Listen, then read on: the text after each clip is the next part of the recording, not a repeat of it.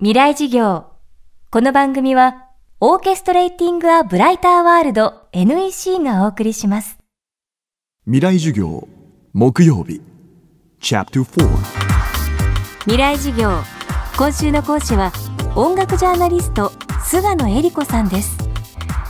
国際コンクールや海外の音楽教育などを取材し、音楽の可能性と社会性を様々なメディアで発信している菅野さん。最新刊ハーバード大学は音楽で人を育てるではアメリカの一流大学のカリキュラムとして音楽が活躍している現状を紹介し知性や人間性を高める音楽の力について綴っています。音楽には知性を磨き思考力を高め心を癒す効果があるという菅野さん。日本でも音楽の力への関心が高まっています。未来授業4時間目テーマは音楽で頭が良くなる？あの日本では例えば改正中学高校の事例をちょっとご紹介したいと思うんですが改正中学では実は25年ぐらい前からあの音楽の授業の中で例えばピアノを弾くというあの授業があるんですね。でしかも週に2回音楽の授業があってその中で皆さん人一人ですねその電子ピアノがあてがわれてコードネームをですね見てこう盤を弾くとかで自分で伴奏を作るとか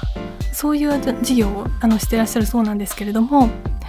あ、皆さんもともと非常に能力が高いのでやはりいろんな音楽理論をあのすぐにこう覚えてえちゃんとそれをパフォーマンスもできるというふうにあの聞いておりますが。まあ、そこも一つですね音楽の力というのを非常によく理解されていらっしゃると思うんですよね。であとはあのピアノは特にそうなんですけれども音楽普通にあの小学校の義務教育の中でも今日本は教えられてますのでそういった意味では他の国よりも恵まれた環境にはあると思うんですね。例えばあの個人のね力を上げていくという面では今の脳科学者の方がですねピアノをすると一般知能が上がるというふうに おっしゃっていますねあの脳科学者の、えー、沢口先生なんですけれどもあのピアノをその一定期間弾くと脳の構造が変わると。そして一般知能が上がる。というふうにあの、実はこれあのきちんとしたその科学的データに基づいておっしゃっています。でそれだけではなくてですねあともう一つ、まあ、人には皆さんそれぞれ表現欲求というのがあると思うんですけれどもやっぱり何か自分を表現したいという気持ちってありますよね。でそれがあの表現する手段というかツールがないとこの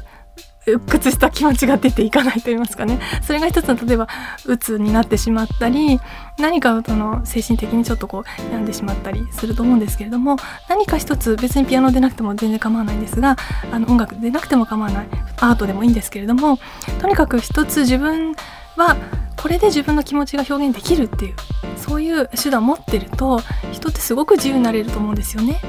でそういう意味では、まあ、音楽というのは人のその表現欲求というのを非常に満たしてくれると思いますしまたそれを人の前で披露することによってあなんかすごくいい音楽聴けてありがとうっていうふうにねそのいい反応が返ってきたりするんですね。そうするとやっぱり自分を肯定することにもつながりますしで自分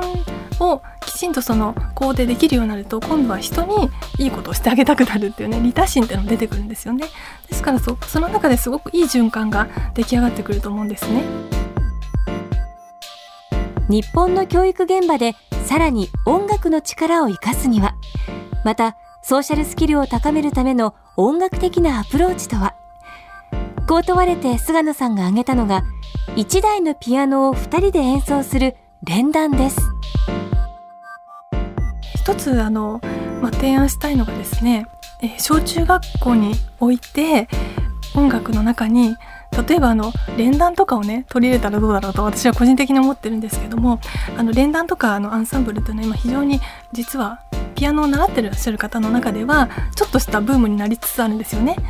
でそれはなぜかというとやはりあの人と一緒に何かを弾くっていうことによって人とのこの心のつながりっていうのもできますしあとはそのソーシャルスキルですよね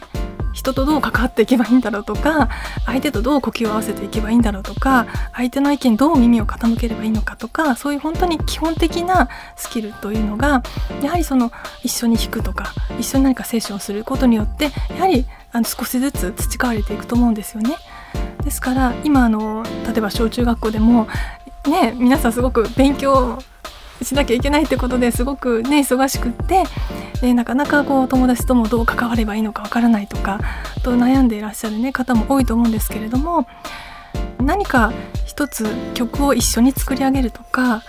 一緒にピアノを弾くでもいいし太鼓を叩くでも何でもいいんですけれどもとにかくお互いに横に座ってですね、まあ、前に座ってでもいいんですけれども何か同じ曲を弾いてみる。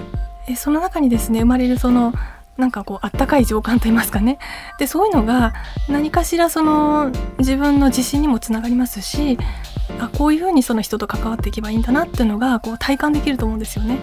でその一歩として連弾とかアンサンブルっていうのは非常にいいんじゃないかなと思いましてそういうあのソーシャルスキルを高めるっていう意味でも今ちょっとしたブームといいますか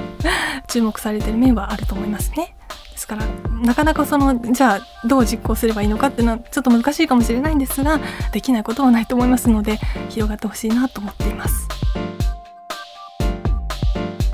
今週の講師は音楽ジャーナリスト菅野恵理子さん。